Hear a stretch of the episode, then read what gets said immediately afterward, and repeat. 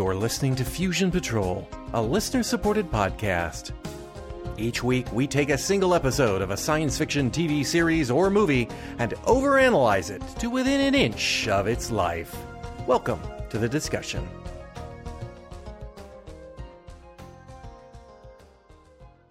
Hello and welcome to another episode of Fusion Patrol. I'm Eugene. And I'm John. And tonight we're going to be looking at the fourth and fifth episodes of Ultra Q, starting with episode four, Mammoth Flower. the, t- the name just mm. is, promises Mammoth Flower. Just... On an empty street, a policeman meets an untimely end as he spies a strange underground disturbance, and then part of a building falls on him. Welcome to the Unbalanced Zone. Jun and Ipe are picking up flyers for his airline at an advertising agency in Tokyo, but the building is a mess. They claim that it was a localized earthquake that hit only their building. While that seems unlikely, what other explanation is there? Michan, an employee at the agency, tells them about something strange in the nearby moat. They head out to see it. Before they get there, they meet their reporter friend Yuriko, who is investigating the earthquake story. She goes with them to see the object in the moat. It's strange, all right. They go to talk to their acting scientific advisor, Professor Ichinotani, who says that, having not seen it himself, he can't hazard a guess what it was, but somehow predicts its roots will be back elsewhere in the area. And soon they are, as giant root-like structures burst into the basement of a building, capturing a hapless worker. The roots are covered in thorns, which suck the blood out of their victims. This will never do, so the police decide to act. It's postulated that a bulb is below the ad agency building and may soon sprout. Professor Ichinotani suggests that it is a giant prehistoric mutant flower. Why giant? Because things were big back in the day of the dinosaurs. It does in fact sprout, destroying the building and nearly killing Ipe and Michan. Professor Genda wants to have a day to study it before it's destroyed, but Ichinotani doesn't think they should. When the giant flower bursts out of the building at a rapid pace and starts spewing poisonous pollen, Genda changes his mind and provides Jun with the means to destroy the flower. Fixed carbonic acid. Jun drops a fixed carbonic acid bomb on the flower while the military flamethrower its roots. The mammoth flower is no more. Okay, well there's uh, something that the listeners should know about this episode. This is apparently the first actual episode they made, is my understanding. Yep. And it kind of shows. Yes. Yeah, I think they were still working the kinks out of some of the equipment, and uh, I don't know, maybe the writing was a little bit uh, lacking. I don't know. I mean, I think that the keys that show off is how much they actually managed to do a pretty good job of setting the stage. I mean, this is really the first time authoritatively that we know that June owns that airline. Yes. That that, that they have one Cessna and one helicopter. Mm-hmm. That they that he is a science fiction writer. I think we got that in one of the others. Somebody mentioned writing science fiction. Right? Mm-hmm. But we get so. that. We get the fact that uh, we, we actually learn Ichinotani's name, even though obviously they already know him. Um, but it, it's more plausible now. I mean, if I were a science fiction writer, I'd want to have scientist friends. It would be useful, yes. Yeah, yeah. So, so look, I, I want to I want to make my spaceship travel to another starship in uh, you know a few hours. Uh, how can I do that? You can't. Yeah, oh. You know, it runs on cabbage. Mm. Yeah. Mm, no. Sorry. uh, right. Okay. Well. You were a big help. I guess I'll just make something up. Exactly. Hand wavium. It's a hand wavium drive. Mm-hmm. Um, we all just stick our hands out the back of the ship and wave them really exactly. fast. Anyway. So we get that. I think this is probably the most explicit indication that they're supposed to be, although I've seen not the slightest evidence of it, even in this episode, that there might be some sexual tension between Yuriko and uh, Jun, that, that that they've got that they've got that bantery, you know, nineteen forties comedy, romantic comedy bickering mm-hmm. thing going yeah, on there. Exactly. That line he has about you ought to be out chasing boys instead yeah. of stories, and uh, you just you kind of get you kind of get a feeling they're trying to set this up as there's something not happening there, but that both of them are. Yeah, it's it's a classic, you know, and she's just kind of ignoring it, and uh, but still looks mm-hmm. like she's acting like she might actually be interested. Yeah, and he's definitely open for whatever happens. He's not picky. So, so you didn't feel that this one was up to up to snuff of the standard of the others, or? Um... Um, I noticed that some of the uh, the visual effects were a little bit um, cheaper than the others. Yeah, I'm talking about when they showed the giant plant uh, towering over the city from an aerial shot looking down. And it was the plant, it was part of the building, and then it was literally a photograph of, uh, it was an aerial photo of the city that they were around. They did that in a As couple shots. As opposed to assembling an entire city. For right, or, you, or some buildings or something like that. I mean, I understand why they did it. I mean, they did stuff like that on Space nineteen ninety-nine, so... I mean, it's not that it's... Yeah, it's flat. You're not supposed to be able to tell. Right. Right. You right. get the you get the illusion out of it, but yeah, it wasn't quite as bad as uh, giant grasshoppers stand uh, climbing on postcard buildings. It wasn't quite oh, yeah, that, that bad. bad. So uh, yeah, you know, more points to him for that. There were bits of it I quite liked. Uh, the the building mm-hmm. cracking up. Oh, uh, oh, that was nice. Yeah, they did good good work with the uh, the cracking effects and a little stop motion animation with that. Yeah, and uh, oh. when it would burst through the uh, the cement, mm-hmm. that was pretty cool too. The, those were those looked pretty good, and I, I will say that the that the root flopping about in the moat. Yeah, that looked nice. It not only did it look nice, but it it's it was kind of genuinely creepy. Mm-hmm. You know, it's it's like it's not. Terrifying enough that you're gonna run away and hide, but it's weird enough that it would attract a, a crowd of people, especially when it kind of starts thrashing a little bit. Right, right. And a nice thing is, is that it was uh, pretty clear that it was traveling towards the water from outside of the the castle. Mm-hmm. And um, you know, hats off to him to again choosing the location and actually keeping shots within that area. Because the uh, the opening establishing shot is kind of a slow pano from the Tokyo train station, the, right. the kind of central one, panning across to a bunch of buildings.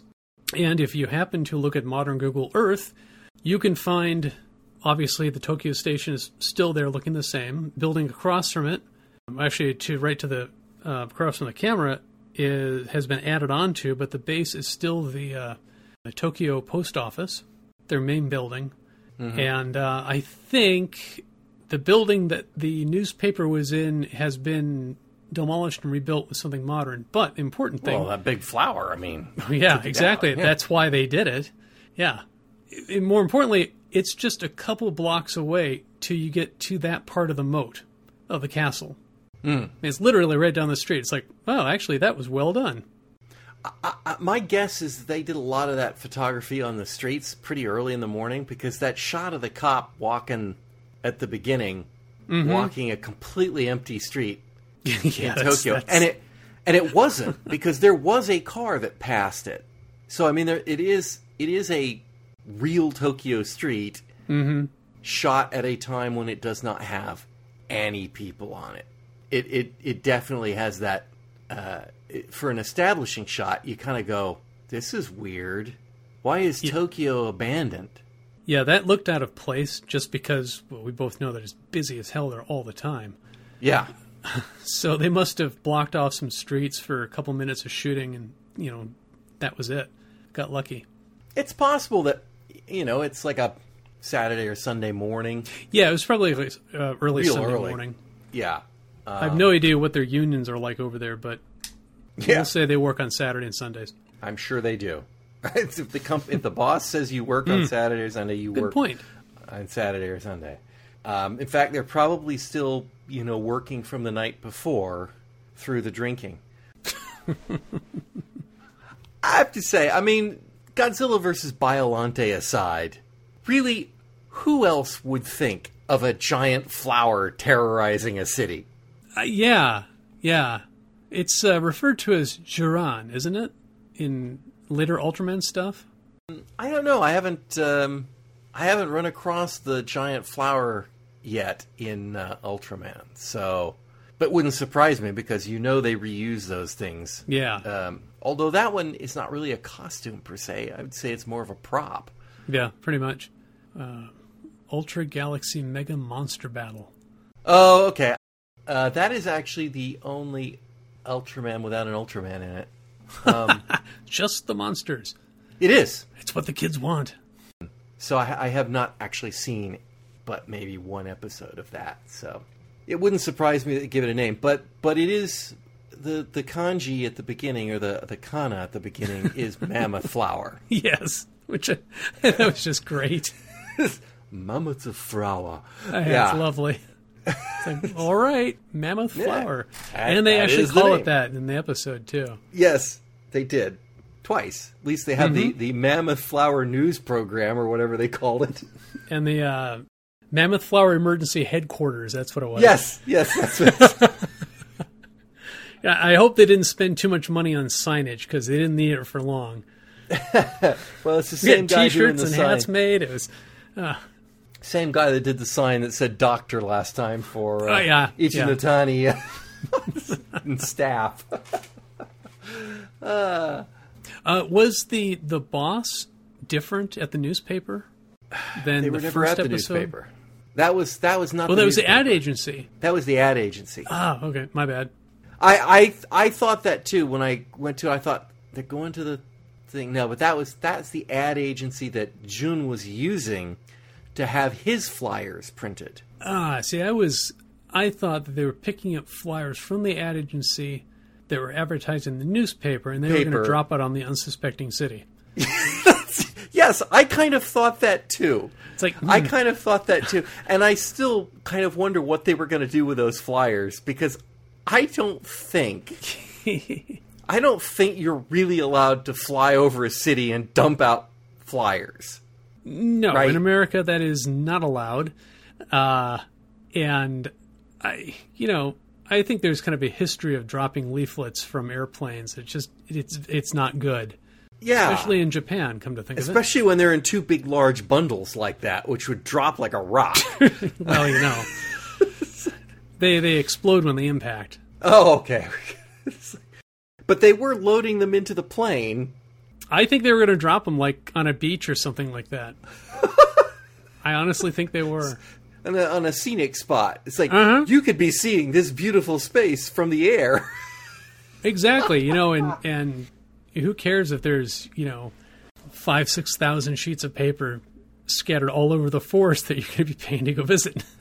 you know, you know, from, from two thousand feet up, you can't see the paper. That's true. That's true. Yep. I have Just no idea if a Cessna flies at two thousand feet, but we'll... Uh, yeah, it does. We'll go... Yeah. Okay. We'll go. we'll go up to ten. Go up to ten thousand feet. You don't get much sightseeing at ten thousand feet, though, do you? Well, it depends what you want to see. If it's really big, like a giant mammoth flower, perfect. Oh, good point. Mm-hmm. Good point. I like the concept of the giant mammoth flower. Yeah, I do the, too, actually. The blood-sucking thorns. Mm-hmm, because it's looking for water. Okay, I'll buy that.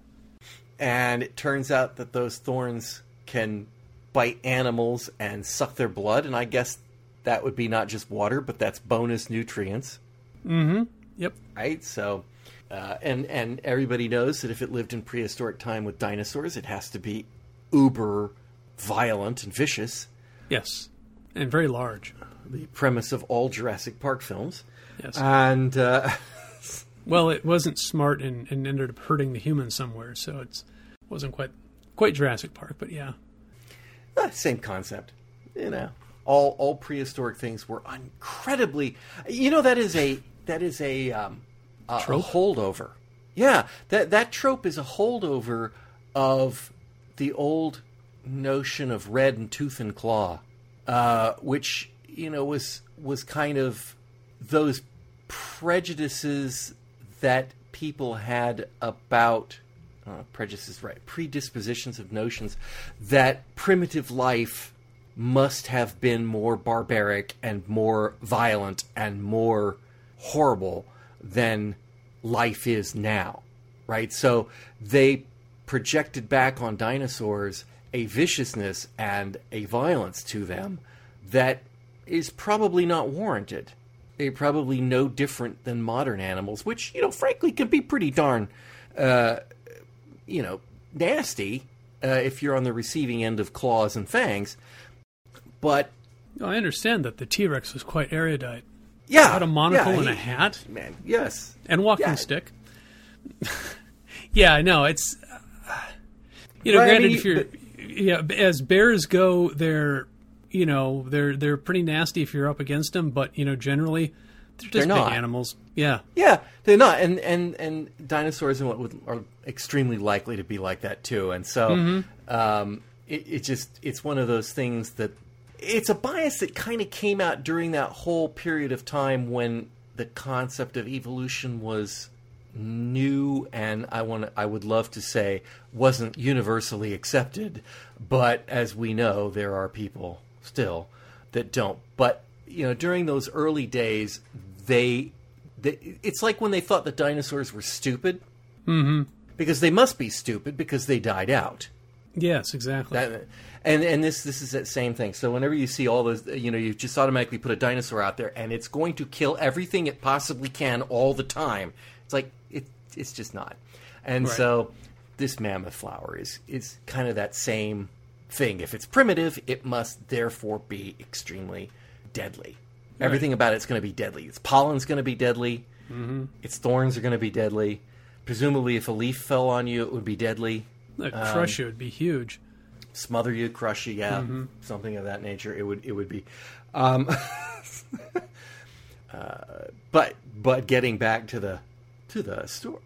Um, oh, I did. I warned you in advance that I, when I watched this episode, a thought occurred to me when they went to see Mister Uh, or Professor Ichinotani. Mm-hmm. I. I don't know why, perhaps because I had just been watching Get Smart or something, but do you remember Tennessee Tuxedo? Yes. Do you remember what they used to do in every episode of Tennessee Tuxedo? Hmm, uh... They went to see Phineas Whoopi! Oh, that's right. And... Oh, yeah. Uh... Yeah. Yep. Ichinotani is beard. Mister Whoopi. Interesting. I'm glad you came to talk to me, boys. So will he be pulling down a uh, his magic three D projector? Or is it four D projector, whatever, so they can step I'd into like, it? I'd like to see that. Huh. Let's see. What have we got? There isn't there isn't a whole lot. I mean, it's a flower, uh, and it's it's a deadly flower. And, you know, to be fair, it was very fast, right? It bloomed very quickly. Yes. So we could assume that it would pollinate very quickly, although I don't know what it would pollinate, but... Oh, there's you know, of this kind? It, it, well, it's got to, you know, I, I think the threat here is that that flower might reproduce. Yeah. And uh, I don't know enough about plants, but... Well, when a, a mommy plant and a, a daddy plant, plant love get each together other very and much. They form a bulb, and yeah, uh, I there's think a bee involved. They can... It's possible for a plant to reproduce by itself? Yes. Yeah. I think it's it's I mean, uncommon, corn does. But yeah, it's, they have male and female parts in the flower. Mm-hmm. Um, but I think, typically speaking, obviously it works best if the pollen goes to another plant for genetic diversity. But we have the possibility that that thing would put bulbs out all over Japan, and it was not clear to me that they were going to actually be able to destroy it. Right. Easily, as easily as they did. So we have that, the, the the most interesting thing in this episode, to me, I mean, apart from kind of some of the work, and, and the, like I said, just the idea, right, that we're going to threaten Tokyo with a flower. You can see why they held it back. Yeah. Right? This is, this is probably not a good one to open with.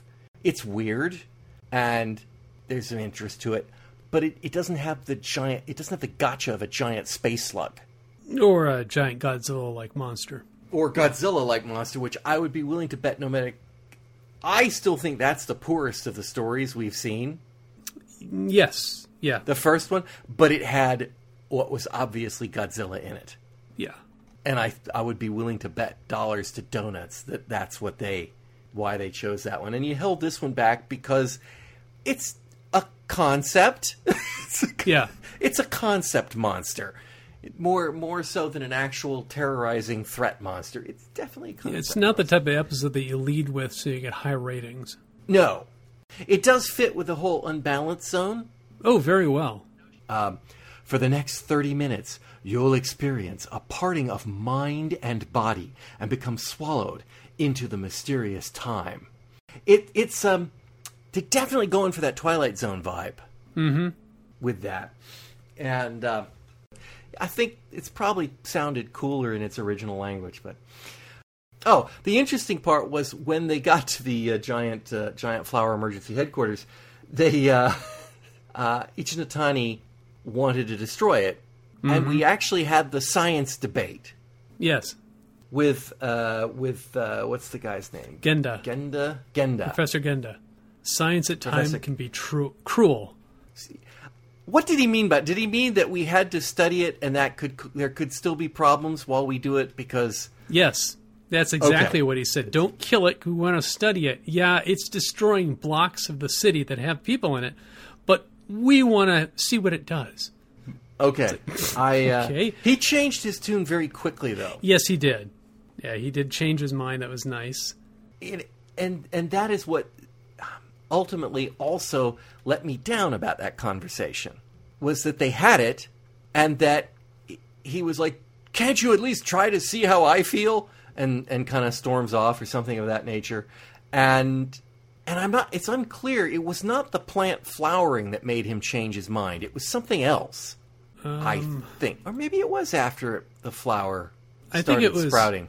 When yeah, I think when it was producing pollen. Was it at the pollen point? I think maybe, I think so.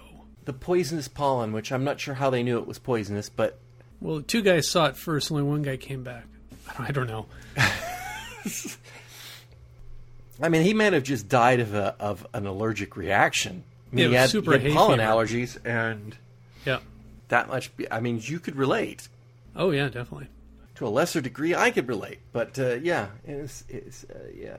So he changes his mind, and he's like, "I have got just the stuff you need exactly. to take out this plant, and here it is, my stash of fixed carbonic acid." Mm-hmm. We have to anchor the carbon dioxide, is what he said at one point. Yep. Kind of like modern halon, where it binds up the oxygen so the fire can't burn. Is that what he was? Tr- is that is is that what carbonic acid does? I think when you're making it, yes. I've heard of carbonic acid, but honestly, I really don't know anything about it, and I certainly get it confused with carbolic acid, which I think they used to use in operating theaters to, to clean their hands. It was but, an antiseptic, yeah. They would mist yeah. it in the air, and it would make everything yellow, apparently. So, I, and I'm not a horticulturist, therefore, I, I don't know uh, what you would use it for in plants, uh, but apparently this guy does. So what, what does fixed carbonic acid do? I am not one hundred percent sure. I thought you did your research. Well. I looked it up. It's a real thing. Okay, it is oh, yeah, a real it's thing. It's a real thing, yeah. And he had a couple bottles of it, and that were, you know, about the size of quart bottles, I'd guess. Maybe. Yeah, it looked about right, yeah. Maybe, maybe liter, liter and a half, uh, something of that nature. And with those two bottles, June flew over... a flower that was, oh, I would say, what, uh, ten to twenty times the length of a Cessna across? Um, I actually found measurements of the thing. It is uh, a height of one hundred meters. So, yeah, I'd say it's about eighty to one hundred meters in diameter, yeah. Not small. Yeah, but th- those measurements are far too precise. How big's a Cessna? So we can compare. Oh, well. Because the plane, if you think about it, you, uh, you, you can envision... Cessna's about the size of a Buick. Yeah, you can envision a... you can envision a plane flying over this this this giant flower. Mm-hmm. And the the plane is minuscule in comparison to the flower. And and that inside the plane is Jun, who's who's you know minuscule compared to the plane, and then he's got those two bottles of carbonic, er, carbonic yeah, carbonic acid. I thought I said carbolic acid there for a second, and and he parachutes parachutes them down. Yeah, um, and sprays in the bottom. I'm not sure what the Doctor or Professor Genda was doing with that box with the dials on it. Maybe he was yeah. when it was supposed to spray on the bottles. Maybe it was a remote control. I thought it was a, a detonator. I thought they were going to drop the thing in there and then blow it up so that it would yeah. spray the spray the acid all over the place. But uh, mm-hmm. it didn't really. They just kind of gave it a little slow parachute spray off thing. Uh, and then it died. And then the military went in with flamethrowers and burnt it. Yes. And I think that, and I, I definitely appreciate the fact that I believe that they could have taken it out with the flamethrowers. It would have taken a long time, but yeah. This is not a monster that that is insurmountable. This is definitely one that could be taken out by modern technology. Um, if they just, you know, worked on, they might have to get the napalm out or or the Agent Orange or something, something, but they definitely could have taken this thing down if they if they'd really tried. So I I I I think that's an interesting difference between this show and, and like the Ultraman shows or the, the Godzilla shows, uh, where nothing you can do is going to stop it. Mm-hmm. You know, it, it's it's invulnerable to everything except another giant creature. And uh, in a way, you know, I love Godzilla films and, and Ultraman shows, though I do. I don't like that trope. What else have we got here on this? Lot, really. It, it's it's a an interesting. Oh, Ippei's not an idiot. No, no, and he didn't didn't seem to be that. Uh, he wasn't trying to go on dates or or give uh, give the woman uh, uh, jewelry that he made. Not yet, yeah. anyways. Yeah. Well. Yeah. But I mean, he, he you know he kind of comes off as comedy relief, but he's not super. Super funny, and I and I and I mean that not in the way of he's supposed to be really funny, but he's not. I mean it in the way of like he's a little goofy, but he's not super goofy. And so, I think it's because he's younger. In this episode, he even comes up with the idea that there is a bulb underneath the building, right? And and you know he tells that to Jun, and Jun's like, eh, it's actually a pretty good, mm-hmm. and, and I and I liked that. I liked the fact that Ippei's not an idiot. Vampire he, plant Dracula. Okay, but you know that's that's just kind of being a smartass in oh, a yeah. way. Yeah, yeah you know, I could, I could totally, I could totally picture myself saying that. I do think that scene with the police was very weird, where they were doing that thing and they're all they're having a laugh, and then they're like, "No, this is serious," and then. And then suddenly the policeman goes, right, it's an emergency then. And and then they decide to mobilize. Yeah. It, it, it was kind of weird. It's like you had not figured out this was an emergency when you started the meeting? Apparently not. Yeah. I have a note here that says, form war console back to dropping papers. It's like in the next scene, they're loading up the airplane with the flyers. It's like, wait, weren't you guys in a really important meeting about this monster that's attacking the city? Jeez. Well, they were witnesses, but once they're done with that, then you know, back to their normal lives. Yeah, right? I mean, they're not supposed to, they're not supposed to have to do anything with this. One guy's a science fiction writer, and the other guy is, is comic Pilot. relief sidekick. Yeah, yeah true. So, true. I, I it, it, it, but it doesn't flow exactly right. There, there is that sort of conceit that they actually managed to get into a room with a bunch of these people to talk about the problem. It's like, why them? Mm-hmm. You know, why is not Ichinotani there?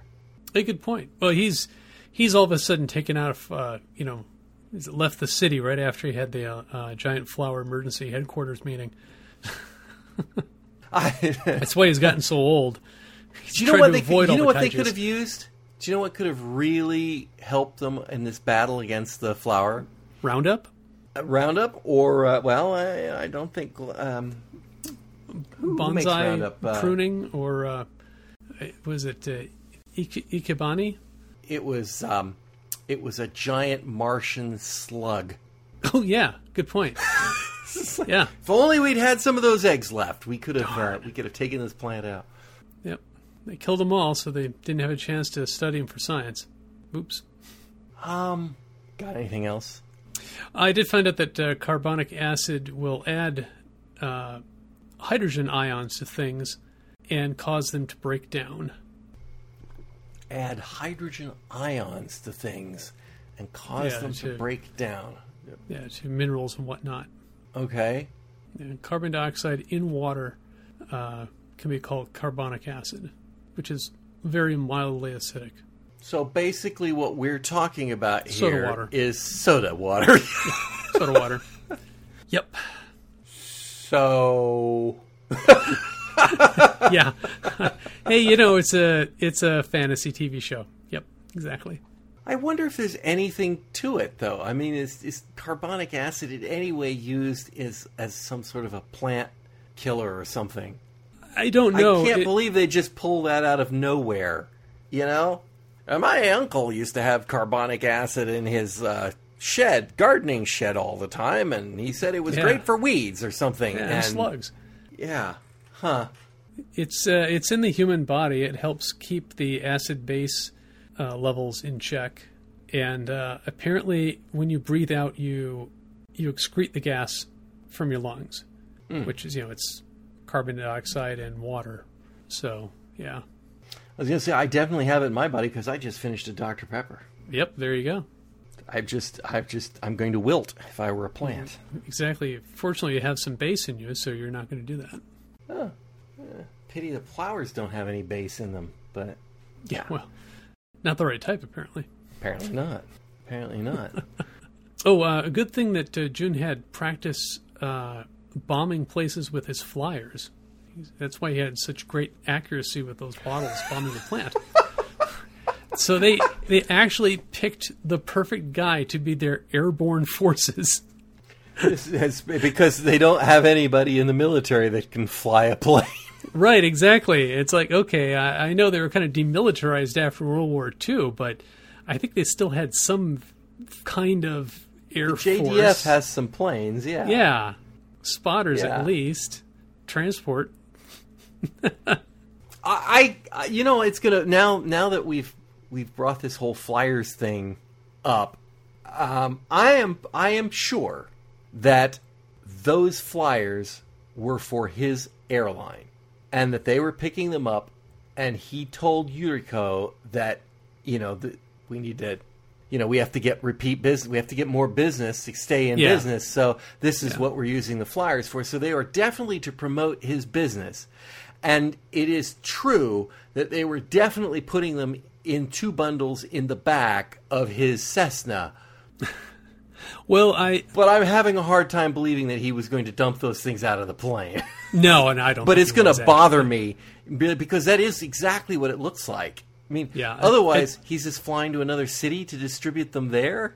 That doesn't make much sense. I have a feeling that they're not based out of Tokyo, so they would have landed at Narita or Haneda or whatever's close, and then picked up the uh, well, stuff and just flown back to their airport and the... distributed in various places.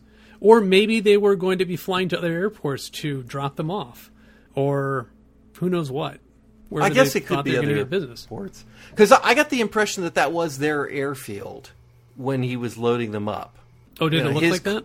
It didn't quite look like the one we saw in the past, but it did fit his description. One helicopter, oh, okay. one Cessna, his car. You know, oh, yeah. Okay. It, so... so it, yeah, who knows? And we could have just been seeing it from a different angle than than has been done in the in previous episodes, which were, you know, at night before he got beat up. So exactly. I don't know. But yeah... I'm Hopefully gonna... we'll find out in more uh, in future episodes. He's littering all over Japan with his flyers. Mm-hmm. The Mituya Air Services, I think, is what it's called. Something like that, yeah. Yeah. Which is odd, since because that's not his name. Yeah. But that could mean something. Beautiful sightseeing airlines or something. Yeah. I yeah. Mean. Old reliable flights or we never crash flying, things like that. Yeah. Exactly. Good, good honorable names. That uh, inspire confidence. Mm-hmm. That's it. I got no more. it was kind of a light episode. It's definitely not a leading episode. Definitely. Yeah, they made a really good choice of not having this one being the first episode. Yeah, th- this one probably should not have been a giant flower either. It would have been much better if it had been regular-sized flowers, but lots of them. It's easier to make a uh, um, a giant flower, one giant flower, than lots of little ones. That's true. That is true. That is true. Then let's turn our attention to Episode five. Pegula is here. Or perhaps Pegula has come. It depends on your translation. Mm-hmm. Pegula. Pegula.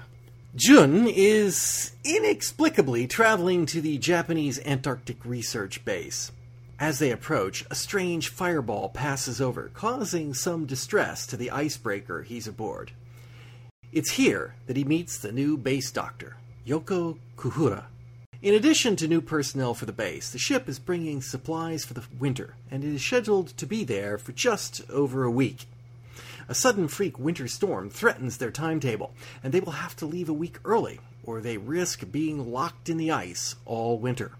Despite the killer chill, the team works frantically to offload the supplies that the base needs to survive the winter. Jun is actually here to investigate the disappearance and presumed death of Nomura, a biologist missing for three years.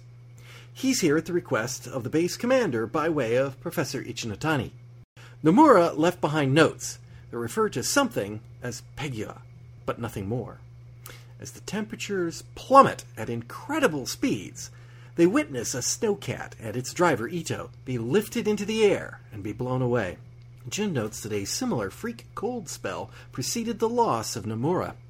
Yoko was actually Nomura's fiancée, and she's come to the base hoping to find answers.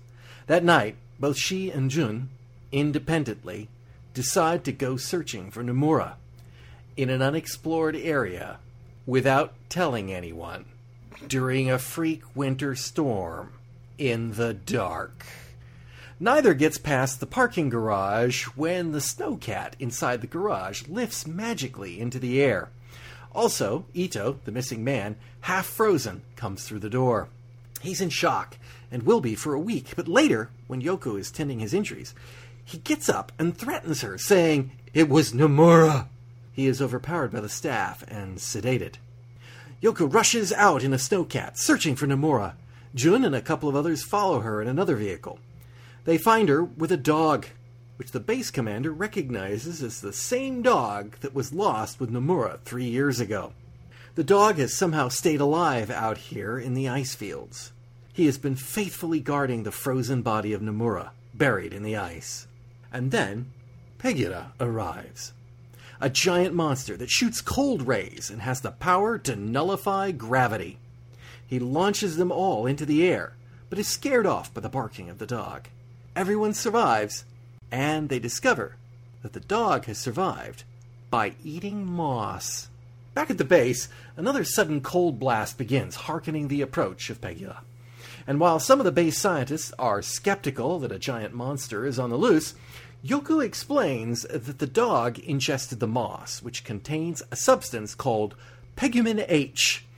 In a test, Pegumen H killed a seal, and she hypothesizes that Pegula left the dog alone because he was infused with Pegumen H. As the monster approaches the base, destroying its buildings, the scientists load the Pegumen H into a weather rocket and fired it at Pegula. While it doesn't kill the creature, it does seem to annoy him enough that he becomes a fireball and flies away. A cairn is erected for Nomura at the base, and Yoko spreads earth from his hometown, Tokyo, around it. Jun catches the boat out. The end. Okay. Pegula is here, or has come, or has arrived, or mm-hmm. has showed up at the door. Yep. What did you think of this episode? Come a calling. Uh, it left me I feeling like cold. Oh! It was all right. It, you know, I'm starting to get used to the kind of fast, slow pace of the episodes, so... It is odd, isn't it? Yeah, it's like we're going to, you know, assume you've figured out the rest of this scene, so we're not going to bother, you know, giving you any sort of history before it. Mm. You know, mm-hmm. like Jun shows up on a boat. Okay. All right, we're just going to assume that he's there for work? Yeah. Uh, for yeah. a reason. Yeah. Somebody calls him like a reporter or something, and he he's not really a reporter, but... Uh, well... Maybe he's there on behest of the... I don't know. Because, you know, later, the base commander tells Jun he knows why he's there. And Jun's like, oh, you, you know why I'm here? And he says, well, Professor Ichinotani told me. And I'm thinking, oh, okay. And then and then later, the base commander says, that's why I asked you to come here. So, like, did he ask Professor Ichinotani? And Professor Ichinotani said, hell no, I'm an old man. Send Jun. He'll, he'll yeah, we'll just load him up in the mystery machine and have him drive down to uh, the, uh, the the Cape down there and catch Antarctica, a, yeah. a boat. You bet, no problem. Mm-hmm. And uh, you could be gone for half a year if the boat gets locked in. Yeah, you and, know how many uh, tanks of fuel it's going to take for that Cessna to get down there? Wow. Yeah, Ooh. yeah. Oh, it, man, it's, uh, better take the helicopter. Mm-hmm. Mm-hmm. mm-hmm. So uh, that was a little that was a little strange and. And it occurred to me that he, they must think he's going to wrap his investigation up in a week. I guess, yeah. To show because up, the boat's supposed to leave in a week. Right. And so if it doesn't, if it leaves and he didn't leave with it, he's there for the winter. Yes, which would suck. It would be very bad for his business. Well, and him, there. since they probably haven't allocated enough food for him, and he would have to starve or perhaps eat moss. oh, yes, yes. Um, moss. It, uh, it's okay. a thing. It's a thing. I looked it up. It's a thing. There's there's moss in Antarctica. Well, well, there's moss in places like Greenland. They're cold. I. So I should expect to find moss in my freezer. Is that what yes. you're saying? Yes. Oh, okay. I'll look if when I look... when we stop podcasting tonight. Yes. Look, if you get hungry enough. I could eat you'll, that. You'll eat wow. them all. Yeah. Now, now I'm I'm going to say because uh, there were a, a few stretches there. Mm. One was that they found I moss. I think I pulled something. Yeah. The second is uh, it, it turns out if you can find moss or lichen, you can af- actually eat it. Oh yeah, I've actually done that before in wilderness survival training stuff. Yeah, I, it was interesting. A couple of the articles that I found about this. Were kind of on, you know, like one site was saying that they were going to try to make a scale of how the various survival things you could eat taste. And they said, but it just, it wasn't worth it because I don't know how to place something on a scale between terrible and really terrible. Yeah, exactly. Varying degrees of badness. Uh, yeah, we were, and, we were told that you can, uh, cook it like scrambled eggs. I you, think you that's to... a usage of the word scrambled eggs that I have never heard of before. Yeah, a lot of boiling it, a lot. Uh, and, uh, and, yeah. and one place said the best way is to soak it in, in water. Scotch. Oh, water. And yes. then and then for like a day, and then pour that water out, soak it again.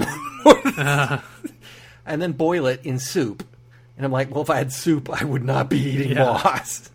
So... And there is not much nutritional value in it. No. At all. So you'd have to eat a lot of moss. And then dogs aren't really big on the veggies. Yeah. So I... Apparently they can survive on an all-veggie diet. But, and and they do eat some for a variety of reasons. Mostly grass, the vomit, things. But, but you know, they they can do mm-hmm. it. Um, oh, it's also highly acidic. That's the other problem. With, oh yes, I know that lichen will break down rocks. Yeah, it'll it'll yeah.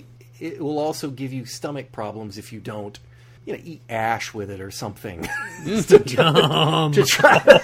I'm gonna go down to the pub and have myself a big old bowl of moss and ash, uh, just like Mom used to make. Mm, yeah. Yum. So uh... gonna wash it down with some moss water too. Want me to pick you up some? Mm, um, I'll pass. I'll pass. I already ate had pizza, mm. so I'll. Uh... I'll have, to, I'll have to pass on it this time, but yeah.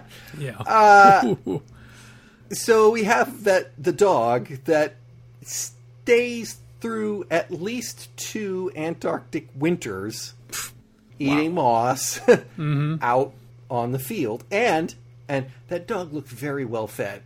Oh, yeah. Nice shiny coat. Moss nice must shiny be coat. Great for coats. M- must be great. And the, and the fact that at a distance of about thirty meters... The base commander identified the dog by name. Well, maybe it was their only dog. I guess, maybe. Oh, there's a dog. Wait a minute. Is that Shobu? They're all named that. No, it could be that. It could be that. Except he did say that is the dog that went out with Nomura, so... Oh, okay. Uh, yeah. So it's it's been it's been guarding the body of its thing. Now, obviously, the... the The Japanese love that. They've got that, mm-hmm. like that statue of the Hachiko? dog at the station. Yeah, is that the name of it? Hachiko? It's something like that. Yeah, I don't remember yeah. his name. That that that resonates. That resonates in Inika. So that was kind of mm-hmm. silly but cute. It makes a great place for people to meet at the train station. There you go. Which there you they go. Do. I I can believe that. Take a picture. Perhaps give it a bowl of water. Even though it's a it's, statue. It's a useful landmark right outside the station. And that station is in uh, Shinjuku. So there's like two million people that go through it every day or something like that. That's a huge amount. And they all touch that statue. I and think so, yes. on it. Yeah. Exactly. That is, uh, They're yeah. inoculating themselves. They've got herd mentality. Mm. Oh, wait, no, no, no. Herd immunity. Yeah, immunity, yeah, we go. Yeah, there you go. Um, and, and how... Let, let, let's just go straight for the dog scenario. So Pegula doesn't like the dog because the dog's infused with Pegumen H. Sure, yep. And why wouldn't they call it vitamin Pegumen or something, but instead of Pegumen H? Uh, anyway. What, uh, what's the H from? What? Why is that? I have no idea. I, is that I some don't organic know. Chemistry thing I don't know about? I don't understand that. I have no idea. I think they just made it up. Well, yeah, uh, but I, I, about, who knows? If you think about it, they obviously made it up in faux English, right? Because yeah. that's actually what she says, Pegumen H. Yeah. Um, so, you know, it's just it's just supposed to sound cool. I want my daily multivitamin with Pegumen H. But mm. how? If, if Pegula didn't eat the dog, how would he know that the dog is infused with a deadly It probably substance. Smells like it. You know, the dog's barking at him, you know, breathing towards him, and, and Piguro can smell the moss, yeah. moss, and it's like, oh, I don't want any of that. And why he doesn't zap him with his ice breath spray, I don't know. But that would uh, that would seal the Pegumen H inside the ice where it would be preserved so it would last longer. Yeah. So that would, that would be a bad thing, right? I mean... In the long run, yes. Depends how yeah. much, you know, forethought Pegura has. You know, d- does he have a five-year plan? Well, uh, apparently it, it does involve coming back to this base every three years. Yeah, um, yeah. Does he invest wisely? As a fireball? As a fireball, yes. That that part confused the heck out of me. I thought we were... I thought we were going to get one of those... They're traveling to the base. A fireball comes in from outer space... has a monster on it, mm-hmm. and then the monster starts rampaging. Yeah. But no, that's apparently a monster that is terrestrial and has been there before. So I'm not sure why it flies around like a fireball. uh, rates are cheap? I don't know. Yes, there you go. It saves on the special effect budget because you don't have to animate wings flying. Mm, mm, mm-hmm. Speaking of special effects, mm-hmm. I thought that... They did a, an incredibly expansive collection at the beginning of both pretty darn good and pretty darn awful miniature shots of the ship in the ice. Oh, yeah, yeah. Some of them looked good. Some of them looked so bad it wasn't even funny. Are you talking about the uh, the painting of the bow of the ship? Uh, no, no, no, no, oh. no. I'm talking about some in some of the cases... Just, you know, it's the way that the fake ice moved, and uh, and then just suddenly it looks like, ah, that's the size of a toy in a bathtub. With right, because and water is really it, it didn't difficult look bad. To make, yeah, look big. Yeah, and I also think they actually used real ice on the set in a couple of places. Uh, possibly.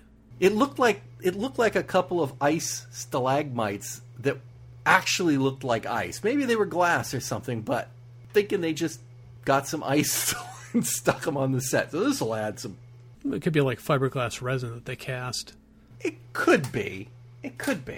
I, I, I I'm not going to go uh, one way or the other. Just it did. It looked convincingly like ice to me, mm-hmm. and you know most things don't when yeah, you're trying yeah, to true. portray ice. It, it did yeah. look sort of convincingly like clear, really solid ice. So, uh, yeah, on that. So one one thing that I wanted to point out, I don't believe they call it by name, but uh, there is a Japanese Antarctic base. It's mm-hmm. Showa Station, founded in nineteen fifty-seven.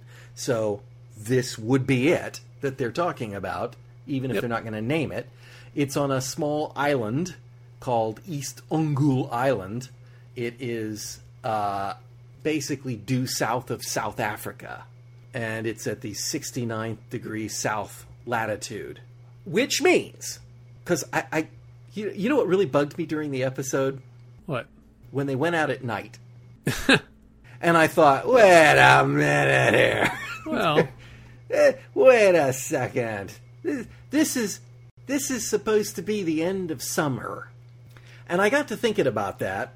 And then I started doing research on it because mm-hmm. I didn't want to. Because well, I said, wait a minute. Now, if you if at the peak of summer you have twenty-four hours of sun. Right. Which you don't quite, but close. Uh, at the, the the dead of winter, you have no sun. Then, you know, at the pole, obviously, right. the further up you go, the, the the more variance it is. Somewhere along the line, it does in fact have to cross at twelve hours a day, right? Yes. I mean, it has to split yeah. the day at some point along the way. It will it will reach that point, and yeah. we know that they are at the end of the summer because they're stocking for winter. Mm-hmm. And I still research, and I'm guessing this is supposed to be March for them, because that looks to be temperature-wise mm. about where it starts getting nasty. So if they were thought they had a week and they lose it, then you know we're we're talking it's probably roughly there. Mm-hmm. Um, fine, okay, twelve point five hours of sunlight a day at that time. All right, sounds about right. So yeah. nighttime, fine. They would, they would, we would see a steady progression of day and night mm-hmm. during the course of this story. Yeah, nighttime so, would be longer and longer. Day would be shorter and shorter, just like in Alaska. Yeah, getting heading heading on its way into the the big cold. But anyway, another thing interesting about the Showa Station is that there is indeed, and I believe it was erected in nineteen sixty. There is indeed a cairn for mm-hmm. a team. I think it's four people that died at the station. And I think they're even trying to get it made into a historic marker. So again, that would have been relatively recent when this show was made. Mm-hmm. So I can see how that might have crept into the crept into the story. Oh yeah, yeah. The, the whole idea of them erecting that little monument to Nomura in in just apparently a couple days, because Jun still managed to catch his flight out, or his boat out. So, and didn't get stuck there all winter. No. The monster. Mm-hmm. Kind of like a Godzilla with a bad skin condition and wings. Oh, yeah, and, wings, and uh, tusks. Wings, tusks, and uh, a cold ray. Cold ray, yep. I kind of appreciate the fact that one of the scientists was being a bit of a, bit of a uh, skeptical... Uh, jerk. Oh, the uh it, it was a reflection in the uh the ice particles. Yes, yes. I, I mean, we all saw the snowcat lifted up into the air. Well, so the first time they said, so well, the, the snowcat got blown away, mm-hmm. and and then another, and because you've got a room full of scientists, right? And one of them was going, well, I estimate that you would have to have a wind of three hundred twenty kilometers per hour, and mm-hmm. then the the other guy's like, the yesterday's wind never went beyond fifty-two kilometers per hour. Mm-hmm. Just like so. There so that in it. Yeah, rule that one out. Yep. And then when we all saw it, everybody at the base saw it. We have a missing man. We all saw it at fly off into the air.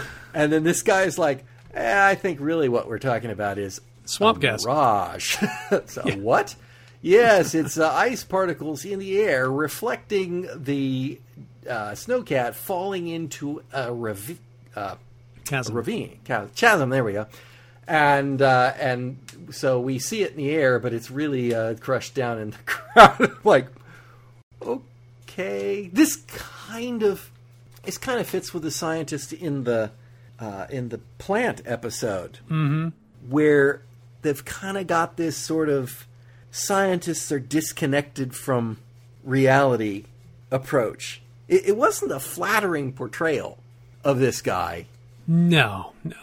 And let's apply Occam's razor to this. yeah, yeah was, let's, he was he missed that day of school apparently.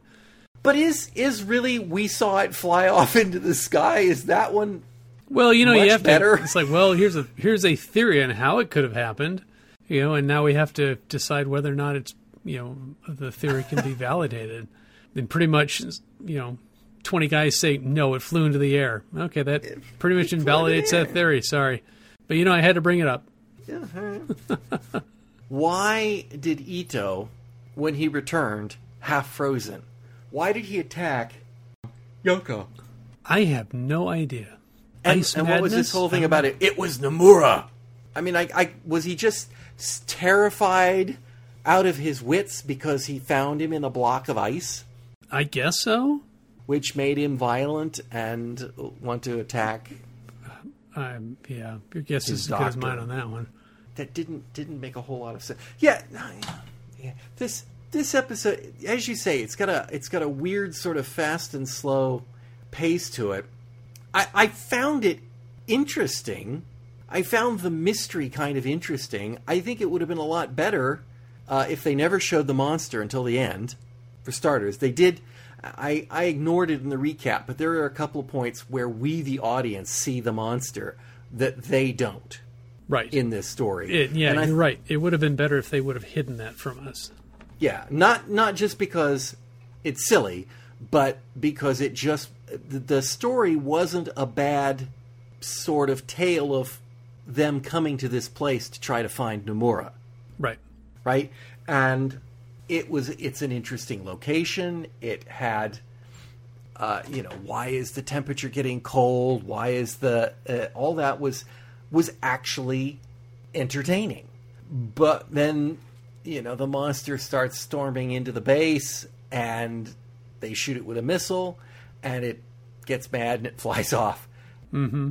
Very lacking in the in the climax of the story. I don't know what they could have done to make it better. I mean, apart from what we've already said. But, I mean, it, in terms of it being a monster story, I I, I don't know. I, I, I feel like they missed. It's a miss. Yeah, they, they were close. Mm-hmm. They had a lot to work with that was that was good, but it just doesn't. Yeah, they could have had an actual, you know, more of a mystery if they just would have kept the uh, the monster away from us until the big reveal at the end. But then again, you know, maybe their popular their uh, their their audience was, you know, there to see the monsters. And if you have an episode where you don't see them till the last two minutes of the series or the show, you're going to be a little disappointed. T B S definitely wanted more monsters. I mean, that was part of yep, their exactly that was part of their sort of suggestions to Tsuburaya, and and here I think we're I think we're missing it. I I, I think we could have found some other weird phenomena. You know, if they had come up with something something else, something else strange that was causing the chill and the the. I don't know about the anti-gravity, but the, you know, the and the, the loss and everything. I think this could have been a much more interesting and sort of more Twilight Zone-esque episode. Mm-hmm. Yeah, maybe giant claw marks or huge footprints or I don't know what, but yeah, or a strange meteorite. You know, if that had been a meteorite and that was somehow had weird properties, mm-hmm. and they had to blow it up, and when they blew it up, that was the end of it.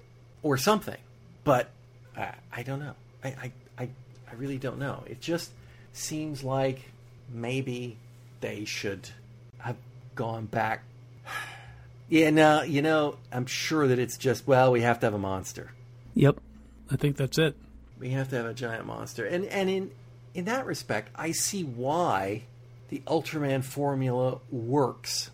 You know, it, it is it is a cliche that the monster shows up, the monster wrecks things, the, mankind tries to save it, and then ultimately Ultraman shows up and beats it up at the end. You've right. got a surefire way of getting rid of the monster time and time again, mm-hmm. Eventually, he will get rid of it. Maybe it'll be a little bit difficult, but here, either the monster is a big threat, in which case it feels like he can't get away with it, or the monster's just not that big of a threat, and we can drop some carbonic acid on it. Right. Or uh, some Pegumen H, mm-hmm. and get rid of it. Um, yeah, it's just, it isn't quite... I, I'm, I'm going to go out on a limb, and I'm going to say that giant monsters may not actually be the best plot device for telling stories. Well, I mean, maybe, but it seems to have worked for, what, fifty years plus? it, it has, but very few of those stories have particularly deep plots. Oh, yeah, I know. It's all surface. Yeah. yeah. I mean, yeah. I think the the most impactful of all of them is like Godzilla versus the Smog Monster, because that's got that deep environmental uh, message yeah. buried into it. So um, Smog but, is bad.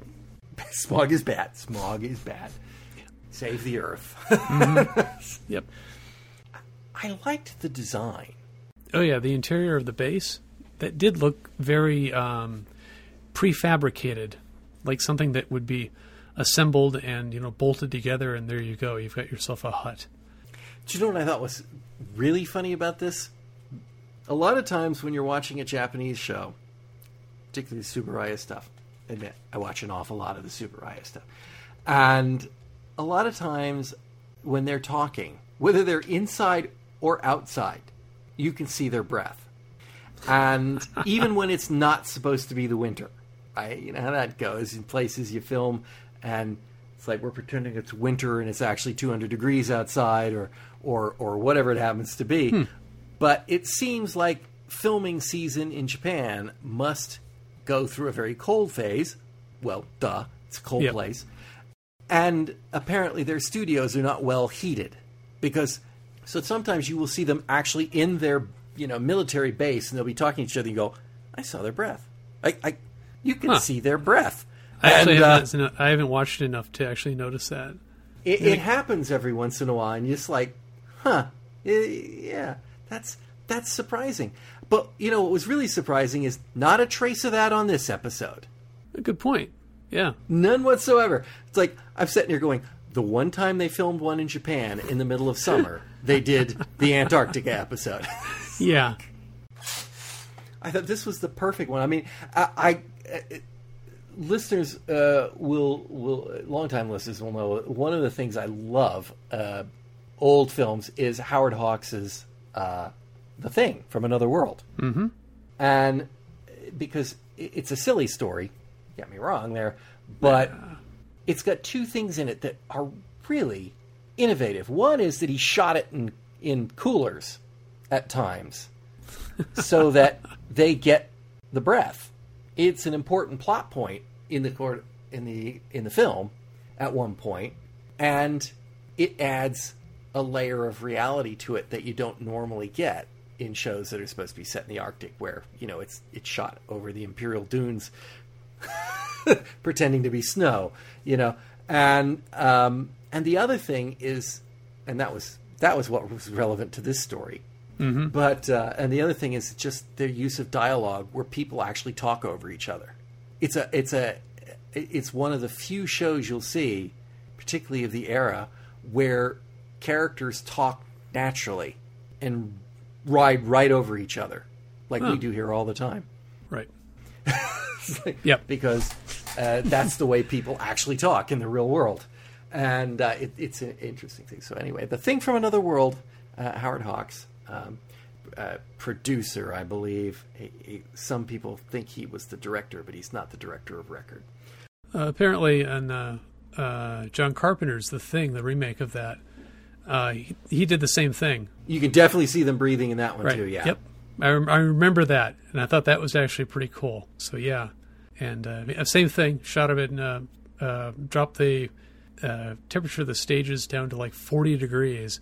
Man, that must have been a real pain to do that. Really, because the lights would be hot. Exactly. And I think the outside, it was summertime, so it was like close to one hundred or something like that. Who was it who thought we'd shoot this in the summer, you idiots? let's shoot it in the cold Los Angeles winter. Exactly. Where it's probably fifty outside. sixty. Yeah. Maybe. I don't know. I don't know that I have anything else no, on, no. on this this nope. episode. It's it's not. I think the monster had potential. You know, they could have done more with him. But they had to tell the two stories, you know, the, the guy missing and then what's going on with the monster. I guess they really didn't have a lot of time to showcase the monster's abilities. Yeah, well, it's kind of interesting that she waited three years to come look for him. But I guess maybe that's how long it took her to get a posting. Yeah, probably. Yeah, they don't just hand those things out. Yeah, that in a way that surprises me. But, uh... Really? Well, I, I suppose... It's that... a... It's a very difficult environment. And I think they figured out yeah. early on that it, it takes special people to actually go down there for the the winter and not kill everybody or just, you know, turn out to just, you know, be a, a horrible person and, and get on everybody's bad side. Yeah. I, well, I, yeah. Well, I, I know there's a, the screening process obviously is, is mm-hmm. part of it, but no, I was thinking more in terms of, yes, there's, there's, the scientists, and obviously they're going to be competing because whatever field they're in, it's, you know, it's like getting a radio telescope time. Yep. You, you have to compete to get yep. that research. So I totally get that, that the biologists and the, and, and the, the astronomers or whoever is down there in the uh, Antarctic are, that's a highly coveted position, but I'm not sure about scullery cook, you know, those people, I'm thinking it might not be as easy to get that you can make it an extremely selective process. And, of course, this woman fell in between. She's a doctor. Right. And as far as we can tell, that's what her job was. She wasn't a research scientist. She was meant to be the base doctor. So I I don't know. I, I It just, it's like, well, I, I genuinely am not sure how they would go about that for... Support positions. Let's call them that. Support well, positions. Well, I think nowadays it's done by um, uh, contractors for, you know, they actually contract the scientists or scientists. The science institution will contract out for base support and management. Right. And, and then they hire people. Right. So that are like willing to go do it. Yeah. Or something like that, or, you know, A D P or whoever does the hiring will find people that are willing to work down there and, you know, screen them and all that kind of fun stuff. Probably at some pretty good pay. Yes. Yes. I've watched a couple of shows on people who work down there in the wintertime. And yeah, it's not quite as, as you know, decent pay as like working on an oil platform in the North Sea, but in some ways not as dangerous. Yeah. It's not chump change either, either. Yeah, I suppose that would be, that would be the incentive is, is money. Hadn't occurred to me. Yeah, and, you know, saying that, well, you know, I, I worked in, in McMurdo Base for a winter, you know. You had some bragging rights there. It, well, yeah, big ones, yeah. Showa Station. I was at Showa Station. Yep. Oh, and Bajira was there? Yes. Oh, wow. Yeah. When the monster was there, too. Not just any other year. It was the monster year I was yep. there. That was mm-hmm. me. All right. John. Thank you for joining me. Oh, you are very welcome. Listeners, I hope you'll join us all again next time on Fusion Patrol. We hope you've enjoyed listening to Fusion Patrol, a listener-supported podcast. There are over five hundred previous episodes available at fusion patrol dot com. Come join the conversation on Twitter, our website, or Facebook. Find out how you can become a supporter at patreon dot com slash fusion patrol. Supporters get early access to all regular episodes, bonus episodes, and more. There's even an optional podcast series where we're looking at the classic T V series Babylon five. Our music is Fight the Future by Amber Wolf. This has been a Lone Locust production. On the next episode of Fusion Patrol, it's Bugs, a sporting chance. So please come join the conversation with me, Eugene. And me, Simon, as we talk about exceedingly contrived villainous schemes, whether a rigid formula precludes experimentation or the exploration of ideas, and Ed's incredible sudden aptitude for very non-specific martial arts. We hope you'll join us next time on Fusion Patrol.